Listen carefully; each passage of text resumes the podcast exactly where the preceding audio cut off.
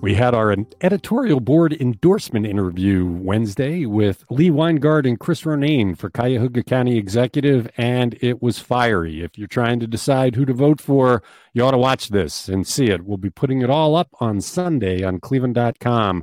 Very good conversation, very distinct choices that you'll see. It's Today in Ohio, the news podcast discussion from cleveland.com and the Plain Dealer. I'm Chris Quinn here with Lisa Garvin Laura Johnston and Leila Atassi. Lisa and Layla, you were involved in that conversation yesterday without giving anything away. You, was my description of it accurate? yes, it was hot, right? Yeah. I mean, yeah, it was good. I, it was civil, but it was the, the, the pointed. What, yes. Yeah, and and look, they, they they're two different guys. They come at it with two different management styles. They have different positions that they articulate quite clearly. Uh, and because of our format, which I love our format, you know, we police it a little bit. We throw the flag when there's stuff that we know is kind of bogus, and they talk to each other while we ask provocative questions. It works pretty well. I had I had uh, written a column a couple weeks ago suggesting we might try and set up a debate between these two where they ask each other the questions, which everybody came back and said, "Please do it, please do it." We're not having much luck finding a venue for that this wasn't that, but man, it was close. This was this was good. I think anybody that's going to vote would be worth giving up 90 minutes to watch it. It was good stuff. Yeah, they really they challenged each other in a way that was very very worth watching. I mean, uh, I would say of, of all the endorsement interviews that, that we've participated in, this is this was one of the best. Mm-hmm. It was fun. I mean, how fun. often do you get to say that? We sit through some of these where it's like, man, these candidates are terrible. They have no spark. And you can't say that about this. They both came to the game and uh, played well. Yeah. Let's begin. Why is Ohio's Congressman Jim Jordan trying to change how fentanyl is classified for law enforcement purposes? Lisa, what struck me about this story is it's just so odd. With all the issues in the land, what is Jim Jordan doing picking this one? I think he's trying to split hairs here. And Jordan has, is saying that if Republicans retake the House and he becomes the House Judiciary Committee chair, he will seek permanent Schedule 1 classification of fentanyl. This current classification expires on December 31st. It was made a Schedule 1 drug back in 2018 and they've constantly renewed it since then. And it sounds like a, you know, like a logical thing. He sent a letter to the DEA administrator Anne Milgram. He says he wants information on how this temporary classification has or has not helped stem the opioid crisis. But the Biden administration, they're okay with making fentanyl related substances permanent schedule 1 drugs, but they're kind of saying, well, not fentanyl related compounds that are scheduled by class. Um, so I'm, I'm, I'm trying to parse this. But so what they want to do, some fentanyl related compounds have very small amounts of fentanyl.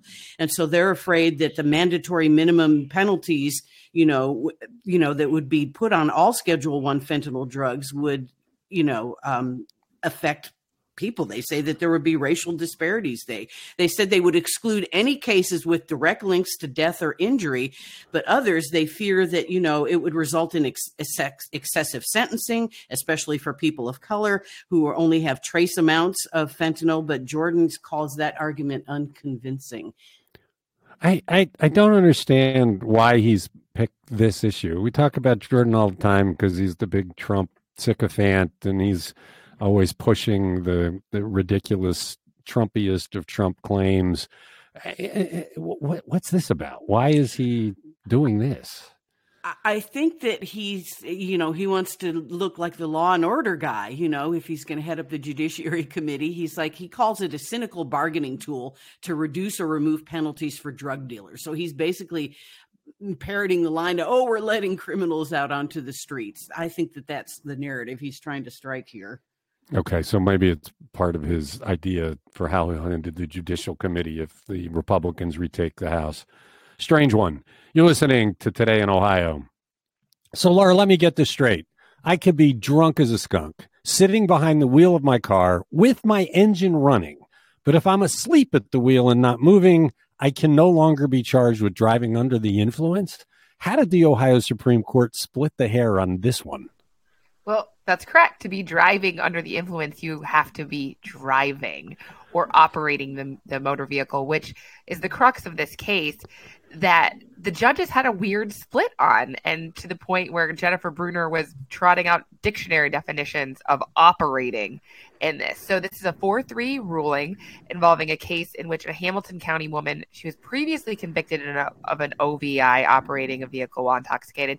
She was thrown out of a friend's house, found hours later by police sleeping in the driver's seat of the parked car with the engine run, running. So she's already got an OVI. Can she get uh, found of a violation of that OVI by operating a vehicle again uh, for driving under an OVI suspension, basically.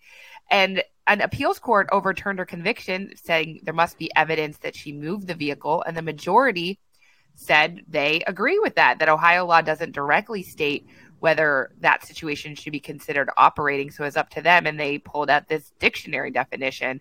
And uh, Justice Pat Fisher had a separate concurring position and then there was a dissent where uh, Justice Sharon Kennedy and um, Maureen O'Connor were on the same side with my with um, Pat DeWine, which I was like, wow, you don't see those three together usually. Although I, th- this is the kind of case I think that causes people to lose faith in the court system.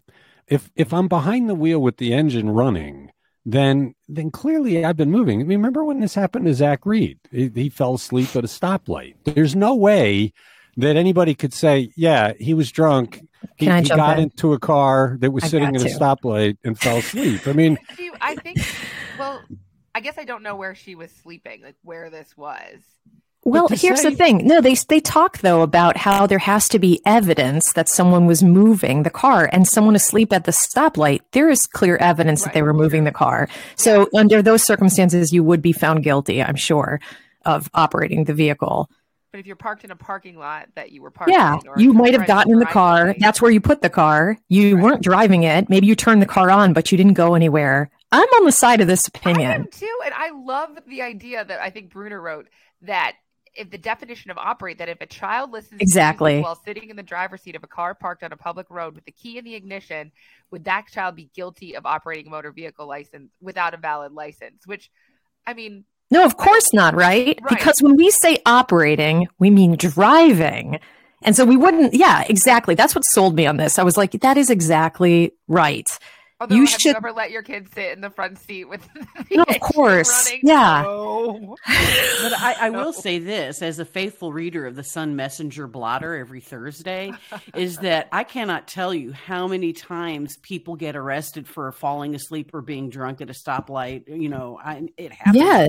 a lot but in that case, like like we said, right. you you were driving the car and it's clear you were because how'd you get at the stoplight? Right. but but if you are in the parking lot where you left the car when you went into the bar and you came out and that's where they found you, you weren't driving it. You didn't drive. You know, if you have your foot on the on the you know the the brake and you fall asleep and you lift your foot off that brake and you crash into a you know fence, you drove it. guilty. So I agree. I think this is, you know, I just wish that when they wrote the law, they had contemplated the fact that you're good. The word operating is so murky. Just say what you mean when you when you you know write legislation. Don't just leave it up to interpretation like this. Definitions of the yeah. operate. Great points. You're listening to Today in Ohio. Has all the strange maneuvering to load the state school board with right wing activists started to have an effect on policymaking for Ohio education? How is the Ohio's school board proposing to jump into the political arena in a big way involving LGBTQ students? Leila, they're taking a position on something that hasn't even happened yet. Yeah. The, the, well, so the U.S. Department of Education has proposed this enhancement to Title IX protections for gay and transgender kids. But now we see a proposed resolution at the Ohio State Board of Education opposing that federal proposal and encouraging local schools to defy it. Mm-hmm. And this move is sparking accusations that it's simply politically motivated and intended to just stir up these culture wars during election season at the expense of vulnerable kids. So, so Title IX withholds federal funding from education programs practicing s- sex based discrimination. And Biden's proposed rules would include sexual orientation and gender identity in that as well. Schools that violate Title IX could face federal funding cuts for programs that support everything from classroom instruction to free and reduced lunch programs. But this state school board resolution claims biological sex is not fluid or changeable. And if it passes, it would require the state superintendent of public instruction would have to they would have to send all schools that receive federal funds for instruction um, free and reduced lunch and other programs a letter that says the new federal rules are without force non-binding and unenforceable it would also urge local schools to not amend their policies and procedures to fall in line with that new rule. And it would throw support behind a lawsuit that Dave Yost and other attorneys general have filed against the Biden administration about all of this. The, res- the resolution also would, would back bills in the Ohio House and Senate that would ban transgender girls and women from playing girls and women's high school and college sports. And then, you know, I saved the best for last. The resolution would urge the Ohio General Assembly to pass laws to force schools to disclose to parents when their child asks for alternative names and pronouns to be mm. used or questions their own their own gender identity. Seriously, this is what we're doing. Policing what names kids prefer to be called in school and how they feel about themselves. I mean, anyway, it's all terrible, but that part really stood out to me. But if you defy, if this becomes a rule and you defy it, you're going to lose your money you, you know you can't defy these rules and keep getting the the title whatever funding well that's so, that's what's a head scratcher to me because how is it that this resolution just declares that you know the federal rules are unenforceable and non-binding I, I just don't get that. They want to pump out these letters to to schools saying, "Don't worry about it. You know, we got your back, and you just go ahead and defy them." Yeah, they are they're, going to lose their funding if if that Biden uh, rule comes to pass. The, look, let's face it. The other thing is, this is not what the school board's for. This is not what the state school board is supposed to be doing. They're supposed to be looking at curricula. They're supposed to be looking at educational standards. But as we know from the past year, they the the people that are focused on education have been replaced by kind of wingnuts, and so they now are immersing themselves in political nonsense. These are Mike DeWine's appointments that are doing this. Remember, they appointed somebody to be the state superintendent in spite of all evidence that he had a gigantic conflict of interest, which our reporter Laura Hancock had repeatedly proven.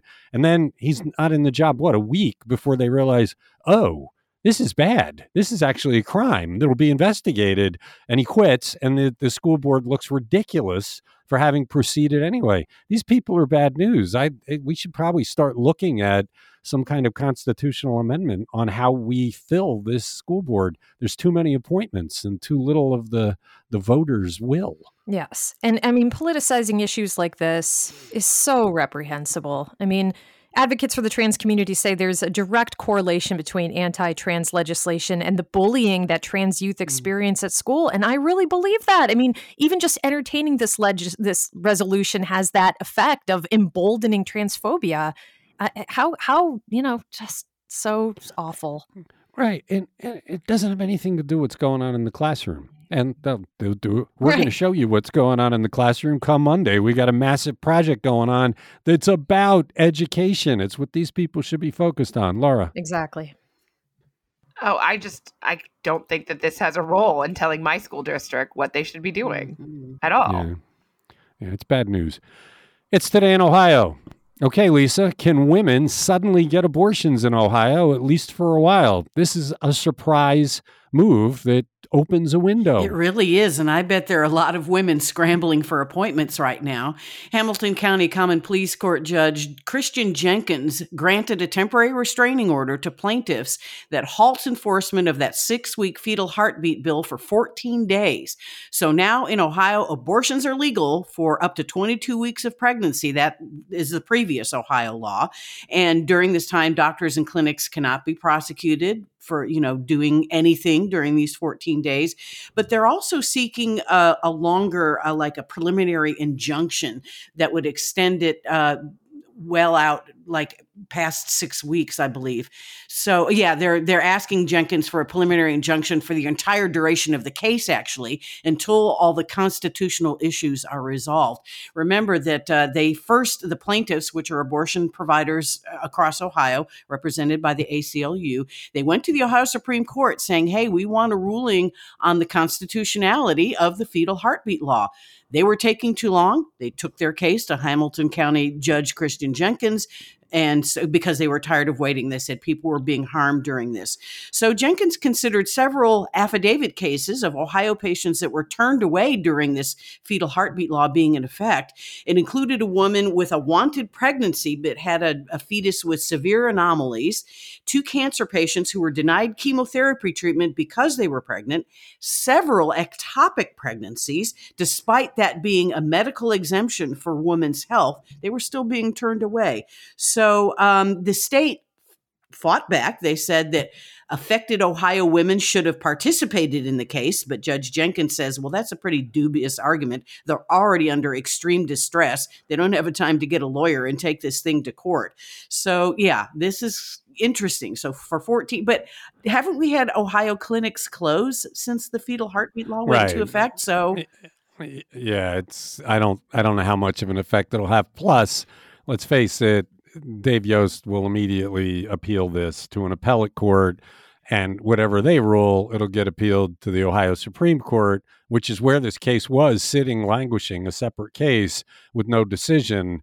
So it'll be interesting to see how it plays out. But if they go to an appellate court and they stop it, then all the women that might be rushing to get appointments are going to get whipsawed. I mean, yeah. this is the state of abortion rulings today. Uh, there again, you said they're seeking the injunction for the life of the case mm-hmm. until the issues are decided.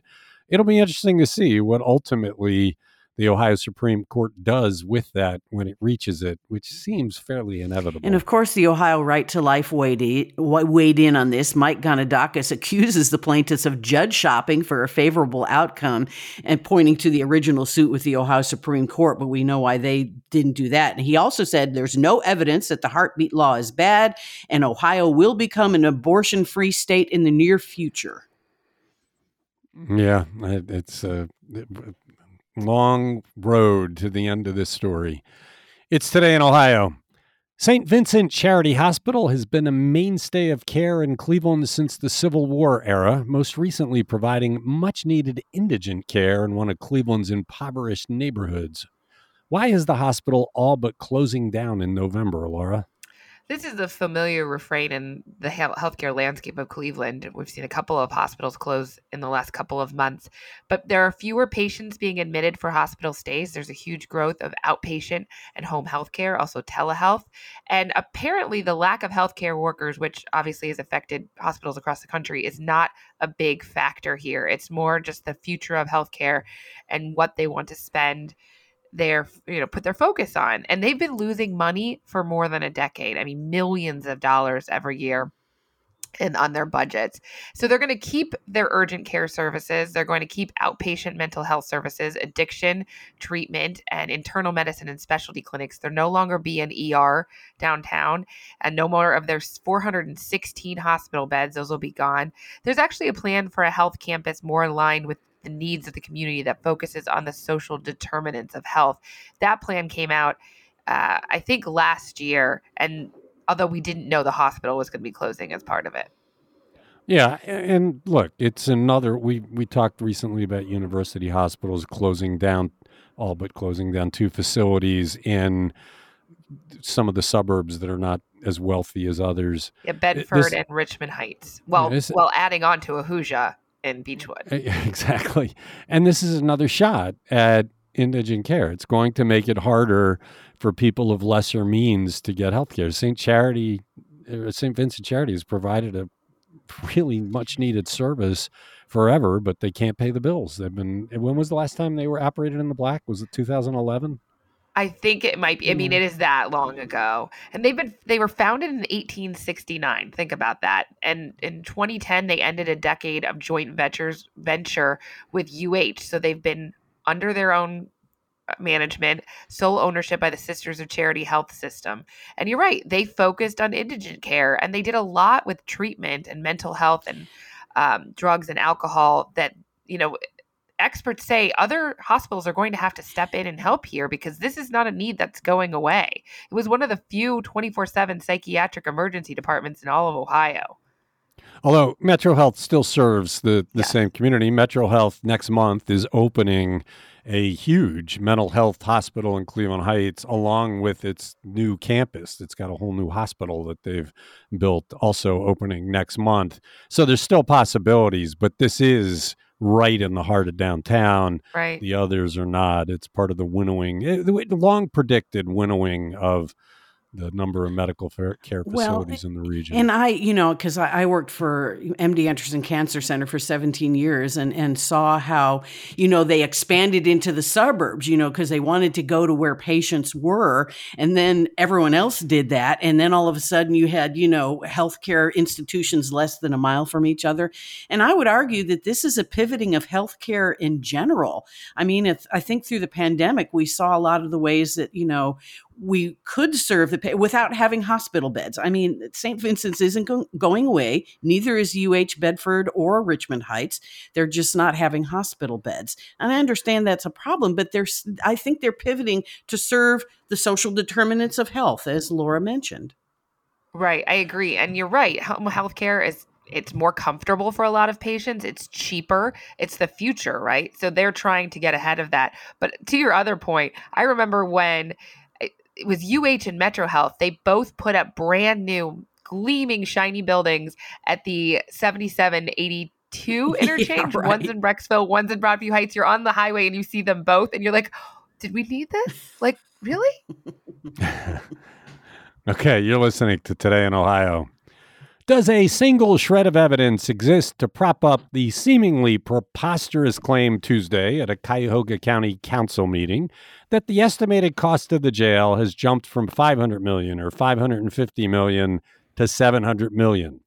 Is this more likely part of a phony campaign for urgency by those who are inexplicably rushing to lock in on a jail plan on a toxic site before the next county executive takes office? Leila, both Chris Ronayne and Lee Weingart are clear. They will not build this jail on that toxic site, no matter what the county council does now. So it makes no sense that they're rushing. But now we have, oh, it's now 700 million because you laggards are waiting too long. Right. Any truth to that at all? Well, yeah, this is exactly how I felt about it when I saw this story come across. During this council meeting, um, on the they were talking about the proposed land purchase for the jail, sales tax increase, and all the other jail related plans.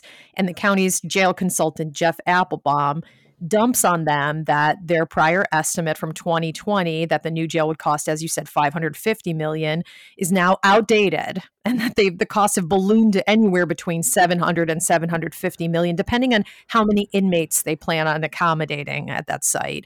And he said he arrived at that new estimate by considering construction industry data that shows the increases in construction costs since late 2020 were between 27% and 33%. But of course, it's not lost on us that this new price tag comes as the pressure is mounting in the community to put this new jail plan on ice until after the new county executive takes office in just a few months. I mean, could this be an attempt at counter pressuring council with the threat of ever increasing costs and the risk that if they wait any longer, the expense is only going to continue to rise. I mean, Applebaum's literal words were at every single steering committee meeting, the one refrain was every month of delay in implementation has increased costs. So, yeah, I think that this was an attempt to pressure council and to feel like tick, tick, tick, you know, we're losing time. Time is money. Yeah, it, it's it's uh, throwing the flag, but but here's the thing: the jail cost is not determined by the jail. The jail cost is determined by the government. They look at the money they have available and they design a jail that's within the budget. It's not some well, the it's it's you got to build this model. It has to be this. It's like what they did with the MedMart. We talked yesterday about how they're flushing fifty million dollars down the drain on that. They didn't have to spend fifty million dollars on that. They could have gone with a $20 million plan or a $10 million plan. It's their decision. So for him to say, oh, oh, jail, it's going to cost three quarters of a billion dollars now because you're being slow. You would have wished that somebody at the table would have said, Hey, Mr. Applebaum, you're not telling us how much it costs. We'll tell you how much we're going to spend on it, and let's design a jail that fits our budget. Can I just add in here? Like, there is, we don't even have a site yet. How do you know what kind of jail you're going to build if you don't know what the site is? And of, of course, things are getting more expensive. Like, you'd have to be an idiot to think that that the number was going to stay the same. But I still feel like they're pulling numbers out of thin It's air. Like, what's right. just a super even number? I- like, we'll just make it 750. I mean, we don't say know where we're building it. Let's say 1.5 Five billion. Right. billion. I mean, Let's- they don't mean any, these numbers don't mean anything. Let yet. me let me to your point, Laura, about how they don't have a site. Well, they think they have a site, but okay, an extra 200 million. But how much of that would have to be spent on mitigating the environmental and health hazards on the site they plan that, on there's no price tag on They that, haven't right? They- talked that's at not all about the cost of that, and I'm sure it won't be cheap. So, how much of that money could they save by not building the jail on Chernobyl? Well, this gets back to a question I'm being asked with increasing frequency by our readers. This makes so little sense. I mean, there is just no justification for what they're doing. So people are asking, who's profiting from this? What the, the only reason to move forward with such a preposterous plan is if somebody's profiting. Who is it? And we're going to keep asking those questions. Whatever happens, I, I, I pretty much can guarantee you this jail will not be built on that site because Ronayne and Weingart won't build it there, and they're going to be the county executive. Michael O'Malley's the prosecutor. He's dead set against this. He's got the power of the law where he could mess with them. So it's not going to happen. It is absolutely not going to happen. Why are they rushing to do it then when they know it won't happen? What is the per- who is the person that profits by getting this done now only to have it undone later? That's the key question. And where are the county council members like Jack Schron who claim to represent the taxpayer? Because this is folly. And not one of them is speaking up to say, no, no, no, let's not be stupid here. Good You listen to question. Today in Ohio. How does an Orthodox Jewish man in University Heights say the mayor is persecuting him and violating his religious freedom with the use of private investigators and surveillance? Lisa, this is one of those lawsuits that kind of jump out at you. Is the mayor really doing this? According to the lawsuit filed by University Heights resident Daniel Grand, he filed a federal lawsuit that accuses the city of University Heights and its mayor, Michael Dylan Brennan, of violating his civil and religious rights. So what happened was is that uh, you know Orthodox Jews do not travel by car during the Shabbos, which starts at sunset Friday and then ends when the stars come out on Saturday. They have to pray three times a day, though. So Grand said, well, you know, that would, he lived maybe a mile from the synagogue, and he says, well, I'm walking back and forth three times a day. Let me have a prayer group in my home. So he did that. And I guess people got upset. You know, um, the city ordered him, you know, they had a cease and desist order. They say that Grand needed a permit to operate a synagogue. He says, whoa, whoa, whoa, I'm just having a prayer group here. He applied for that permit, but then he withdrew that request after 100 people joined a Zoom meeting of the City Planning Commission and they came out against him. So the lawsuit accuses Mayor Brennan of sending letters to opponents encouraging their attendance at this Zoom meeting. He retaliated with police patrols, stopping visitors to Grand's home and questioning them. And then the lawsuit alleges Brennan hired private investigators to spy on him. There were unmarked SUVs parked outside his house. He also got cited for he put up a fabric screen between him and his neighbor because the neighbor pointed his surveillance camera at Grand's house. So he got cited for that. It was dismissed on appeal, but then the city retroactively denied approval for a fence that Grand had already erected. So this is like a litany of ills here. And then he uh, had a public re- records request back in June of 2021. He wanted all the emails that discussed him and his property. That request has still not been fulfilled. It, it, it, we'll have to wait and see how the city responds to this, but this is frightening. It's a if if what he's saying is true, it's a frightening abuse of city powers. I mean, surveilling his house. uh, when he's trying to have a prayer meeting um, is is going very far beyond. And it's strange because University Heights has a significant a Jewish community. Orthodox. I see them walking on the streets all the time. Yeah. You know, during the Shabbos. I, I lived there, and I don't remember there ever being a problem. I lived there for nine years. I, yeah, it's, we'll have to see what the city, how the city responds to this. So you would think that residents would be up in arms about it. It's today in Ohio. I think that does it for today. We had some technical difficulties, but I think we're going to leave the last question for tomorrow because we're at time. Thank you, Lisa. Thank you, Leila. Thank you, Laura. Thanks to everybody who listens. Come back on Friday. We'll wrap up the week.